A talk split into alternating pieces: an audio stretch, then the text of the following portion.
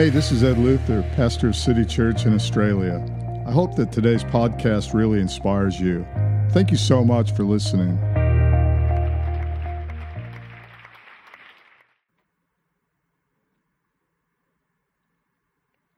Good morning and happy Mother's Day to all the mothers out there. You know, I love being a mother and it's actually been the greatest joy of my life to be a mum. So I'm really glad that we have a day to celebrate mothers and a day to really honour them for uh, all of the things that they do every day. And for all of those small unseen sacrifices that mothers make, I really just want to honour you today. And can I encourage you, mothers, that you're actually amazing and that you're doing better, that you're doing a great job. Um, no matter what the season is with your children right now, whether they're in a great season or a not a great season, no matter what your circumstances look like, and particularly no matter how you're feeling.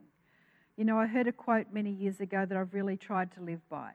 And that quote says that feelings are like children, that we should pay attention to them, but we should never let them drive. And so um, today, no matter what you're feeling, uh, so if you feel great or if you feel overwhelmed, God's with you on this journey and you are doing better than you think. And so you can pay attention to those feelings, but don't let them drive you. Don't let those feelings drive you. Let God drive you. Before we go any further today, too, I just want to acknowledge that being a mother comes in many forms. Uh, I want to speak to all women. So, no matter if you're a biological mother or a spiritual mother or both, there are seasons for both of those uh, God has placed in the heart of every woman to be a nurturer, to be a carer, to be a protector, and to be an encourager of the children in their lives or the spiritual children in their lives. Um, and so I just want to uh, speak to all of us in that capacity, um, and even, even uh, men who have that opportunity to nurture those around them. This applies to us all today. So, on this nurturing and influencing journey, um, it's really good to, have, to stop and actually have a think what's the purpose of this? What's, what's the bottom line of this? Uh, I'm a bit of a bottom line kind of person. So, if on my mothering journey, it's a long journey, but I like to think about what's the goal? What's the bottom line? And the goal for me has always been that our job is to get our children to Jesus. And I can't do that alone. I need help. And we can get help from books or courses. Um, we can get help from lots of sources. Um, but I've found that the best help that we can get is dependence on God. We can get distracted by by what the world thinks is the goal. Uh, you know, like education, success, a good job, all of those are good, but they're definitely not the goal. In order to reach our goal, though, we need to live a life of dependence. What does that life of dependence actually look like? Well, how about this? If we see our children like a seed, I have some seeds here because if you know me well, you know I'm a bit of a prop person. So here's a seed, tiny seed. And in that seed, there's like a lot of unseen work before we see fruit. Proverbs 11:21 says that the seed of the righteous shall be delivered. But in the meantime, there's a lot of changing nappies and washing and feeding and cleaning, a lot of praying, a lot of never giving up and repeat. So our daily life is like a constant sacrifice as mothers. For all the gardeners out there, I just want to give us a, a picture of what that looks like. Now, I'm not really a gardener, uh, so our lovely neighbours uh, have lent me this stick, which is actually a small garden stake. So we have a seed and a small garden stake. Not a very big garden stake, but it has, has a lot of potential here. If I plant this seed, but I don't provide the stake, the seed will just grow wherever life takes it, along the ground, and it won't really have any purpose. But with this stake, it has the power, this stake here, sorry, has the power to bring direction and actually change the whole course of this plant's life. So, there's essentially a lot of power in this stake. So, if we can see our children like seeds that also need direction, we can also see that as mothers, part of our role is to provide that support stake and that framework for those seeds to grow. So, just like there's power in this stake to shape the plant, there's power in the framework we provide as mothers to shape our children. The support stake that we provide is dependence on God. That's what it looks like. Dependence on God will shape the direction that our children's lives go in. So I've titled my message, The Power of Dependence, because it will bring support and direction like nothing else can. I'm so grateful, though, that as I provide this framework and as I bring that direction in my child's life or my friend's life or whoever's life that I'm in, putting into, I don't just have to depend on my own strength and I don't have to just live with my own weaknesses. I get to be in a relationship that I can depend on. Doesn't matter if my children see I'm not perfect, what matters is that they see I'm dependent. Psalm 121, verse 2 says, My help comes from the Lord. Doesn't come from books, doesn't come from sources, doesn't come from uh, friends. It comes from the Lord. And what a helper He is. Because we all know that on this journey there are so many cries for help as mothers. For me, the power of dependence is revealed in this one statement more is caught than taught. Our life dependent on God will be caught by our children if they see it in us. It's not just telling them, but it's showing them. He has to be our source of life. Our lives need to reflect dependence on God. And our children learn that in every season, whether it's a good season or a bad season, that our trust, our hope, is all in God alone. There's power in this kind of lived out dependence.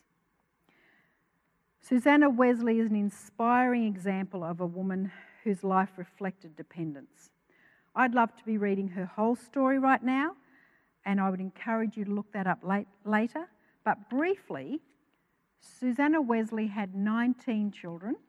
That's amazing in itself. 10, 10 of whom died before adulthood, nine in infancy. She experienced a lot of financial struggle in most of her married life. She went through the trauma of having two of her family homes burnt to the ground. I can't even imagine with 10 children, losing all of your possessions, losing everything twice. She homeschooled her children, so we all have sympathy for her on that level. But in spite of all of this, her main priority was her daily hour spent praying for each of her children and in, and in time in the Word of God, spending time with God. Imagine looking after 10 children, like washing with no washing machine, cooking meals for that many children without microwaves, all of those things that we take for granted. But, she, but still being so dependent on God that you prioritize that hour every day. That's inspiring. What her children saw was a life giving, God honouring, dependent relationship and as a result of it, her children became world changers. They brought revival and they've turned people back to the gospel. So that's the power of a dependent mother. But living a life of dependence is actually a choice. It's a daily choice, and we have to make that every day. It's not a natural path to go on, not for most of us anyway. We have our gifts, we have our talents, we often feel like we're doing okay. So, of course, there are obstacles to that dependence. I want to have a look at just a couple of those obstacles before we just move into what, what dependence actually looks like for us. So, a couple of the obstacles I want to look at. The first one is self sufficiency. So, that's just going with our own natural strengths, going with our own natural gifts and talents, and feeling like, well, I'm, I'm doing okay. But God's heart is for us to daily rely on Him and to daily depend on Him. Sometimes it's not till we get to the end of ourselves that we do that. But imagine being able to reach for God even when things are going well, even when we're doing great, even when our children are doing great. Imagine living a life where we weren't just thinking about and depending on ourselves. Psalm 127, verse 3 says, Children are an inheritance from the Lord. So they're from Him. Their personality is God's idea, their gifts are God's idea, and their purpose is His idea. He knows them even better than we do. That's why we need His help, we need His wisdom, and we need to not just be relying on ourselves. But God won't give us His help if we don't seek it. He's a filler. God's a filler. So if we make room for Him, if we, if we make room to be dependent on Him, then He'll come in and fill those places and, and equip us like we need. So the second obstacle that I found to dependence is when we just fall back on raising our children how we were raised. That's good or bad.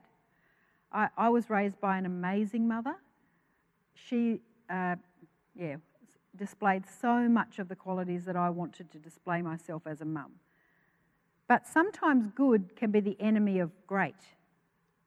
And God's not so much about good and bad as He is about life. He wants us to not just be a good parent, but a life giving one, one who imparts a life of God into our children. You know, that's easy to say, but what does that mean in our lives? What does that look like? Well, if He's the source of life, then dependence on Him brings life. So it will bring life to our children.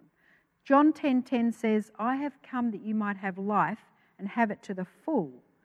He's a life-giving God, and if we impart that to our children, then it will bring life to them. But that takes a purposeful choice. We have to seek Him, and we have to not stay or fall into the habit of just mothering from our past experiences. The third enemy that I've seen is on dependence is regret. You know, sometimes we think we'd love a second go at it. I know I have. I have thought often about just have another turn of raising Mitchell. Um, or even at least a second go at a, at a day or a specifically overwhelming hour or even part of a day. Um, we can get to the end of our day and we can feel overwhelmed or we can feel, I could have done better, uh, but it's not about regret. I heard a great analogy, though, that says if I had $86,400 and someone stole $3 or even $300, how much time would I waste worrying about it, not just enjoying the $86,000 I had left? You know, I want to encourage you, mums, we have 86,400 seconds every day with our children. We can't allow those small snippets of time where perhaps we haven't done a great job or we're feeling like we've failed in something. We can't allow that to rob us any more of our time or our input or our thoughts. We need to choose to not dwell there because we're not perfect and that's okay. But we have 86,400 seconds every day. So let's not allow ourselves to regret. Let's actually allow ourselves to, to experience the joy of the 86,000 perhaps that we did good in. Let's not regret and let's not overthink. But focus on the right thing. We need to focus on the right thing. So we need to lay aside these enemies to our dependence on God. We need to search our hearts and we need to choose daily to resist it. That temptation to be self sufficient, that temptation to regret things, and that temptation to focus on or to fall back on old habits and old experiences. So we've looked at the obstacles to dependence, but what does it look like to be dependent? What does it mean for us? What we're going to look at is the power that it will bring to our children's lives if we can cultivate this habit and choose daily dependence. John 15:5 says, "I am the vine, you are the branches. If you remain in me, that's dependent on me, and I in you, you will bear much fruit." And that's the fruit of dependence. And apart from me, without dependence on me, you can do nothing. Dependence on God means that we bear fruit. in our own lives and in our children's lives. What a promise that is. I love that promise because it's a promise from God's word for us. If we recognize that without dependence on Him, though, we can't be vessels for God's direction in our children's lives. Going to be looking at two simple areas of dependence that we have the opportunity to choose today. The first one is dependent prayer. 1 Thessalonians 5, verse 17 says, Rejoice always and pray without ceasing, or pray continually. Wow. What does that mean? How do I pray continually? I've got so many jobs to do in a day as a mum. I've got so many lists in my head. How do I do that? But that's dependent prayer. When we think about dependence, like our children are dependent on us for everything um, for their food, for their clothes, for their nurture, you know, whatever they need, really, within reason. Um, and we do our best with that. Our children know us, they trust us, and they share their days with us. They share their needs and their life because we're in relationship with them. So, dependent prayer is not desperate prayer, it's not pleading prayer, it's not demanding prayer, it's trusting based on that relationship of just praying continually and ceaselessly. It means bringing all those moments in our day and going through our day with Him. It means choosing to include Him, choosing to vent to Him and ask for strength. I heard a quote that said, I stopped venting and started praying because I didn't need sympathy, I needed strength. You know, I get it. Sometimes we do need to vent, and sometimes we do need some sympathy. But if, our, if it stops there, if, we, if our action actually stops there, then we have no strength for the battle. And, and believe you me, parenting is a battle sometimes. So we need strength for that battle. So the continually, ceaselessly praying means before we get out of bed. It means acknowledging our need for Him before I even get out of bed. Father, just help me for what I need for today. Help me to be dependent on you today. In the shower, while we're thinking about our list, and we all have the list, all the things we've got to do when we get out of the shower for our children now. So we all have that. But how about it's taking it a step further and bringing that list to Him? Asking for His help, asking for wisdom even in the things that we're good at. Sometimes we can bring all the things that we have a weakness in or struggling with or where, you know, where we're feeling overwhelmed. But how about we bring it all to Him? All the, even the things we're great at, even the things that we're organised and doing well in, if we bring them all to Him. Because mothering really is a lot of hard work on repeat. But if we can learn to ceaselessly have God in mind in the mundane, in the overwhelming, but also in the good times, we have a dependence on Him, it will, it will bring much fruit. So that brings me to the second area of dependence. So the second area I want to look at is being dependent on His promises. We find those here. This is my, this is my stake in the ground. This is my stake, my Bible, that, will, that my seed will be, will be directed by that this will bring the direction to their lives. Not their friends, not what's going on in the world, but this. And so we've got to find those promises, though. We have to actually be um, purposeful in that. Firstly, though, we need to find his promises for us as mothers. You know, I'm anointed to be a mother.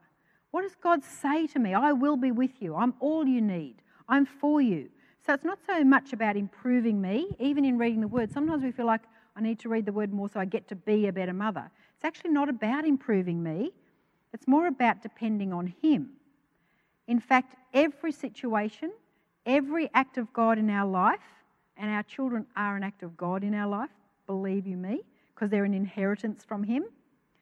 Every single act of God is designed to increase our dependence on Him. Colossians 2, verses 6 to 7 says, Continue to live your lives in Him, rooted and built up in Him, strengthened in the faith. So, all the promises there that if we're rooted and if we're built up and if we're strengthened for the journey, then we're going to be able to provide what our children need. His promises say that He's for me. His promises say that He's with me.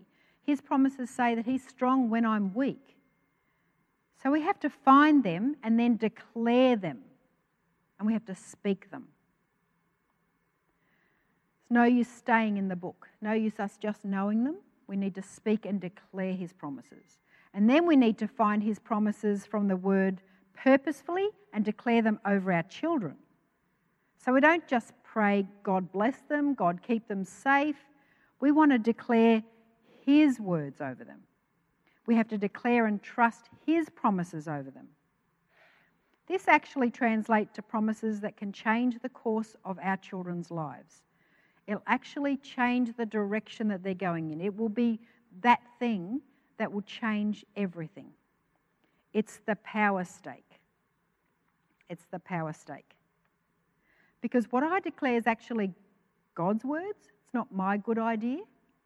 It's not my wishful thinking or even the world's opinion. It's actually God's words. And that's powerful. But then we have to do this. We have to choose to trust those promises. Galatians 6, verse 9 says, Let us not become weary in doing good, mum, for at the proper time, trust, we will reap a harvest if we don't give up. The power of dependence is that if we stay dependent, if we don't give up, we will see the harvest. Trusting God's promises does not have a time limit. Seven days, seven weeks, seven years, 70 years. Trust means trust. It's a choice, it's not a feeling. And there comes that again. We're not going to let those feelings drive us, we're going to choose. So I just want to read from uh, the Passion Translation from Romans 15, verse 13. A great promise for mums. Says, Now may God, the inspiration and fountain of hope, fill you to overflowing with uncontainable joy and perfect peace as you trust in Him along this mothering journey. And may the power of the Holy Spirit continually surround your life with His superabundance everything you need to do what He's called you to do and anointed you to do until you radiate with hope. My prayer today is that as mums, you would radiate with hope for your children because God's faithful to His promises. My prayer is also that He would help us to live as an example of a life of dependence so that our children would see and rely on Him as well In closing, I know as mothers sometimes we don't feel like we have any more time or even any more capacity to make the kind of room that dependence on God takes or that we feel like it takes. You know, we, we often feel like we we just don't have anything else to give or to, to do, time to do. So I want to encourage you that simply learning continual prayer or ceaseless praying in the everyday is a great start and also to encourage you with something I read recently. You may have read it as well, but this is God's heart for you mothers in your journey of dependence. It's actually something written by someone named Jamie Razor. I'm just going to read this. It's, it's very encouraging in that understanding of, of God's heart for mothers. Have you ever noticed how in the scriptures, men are often going up into the mountains to commune with God? Yet, in the scriptures, we hardly ever hear of women going to the mountains, and we know why, right? Because the women were busy keeping life going. They couldn't abandon babies, or meals, or homes, or fires, or gardens, and the thousand responsibilities to make the climb into the mountains.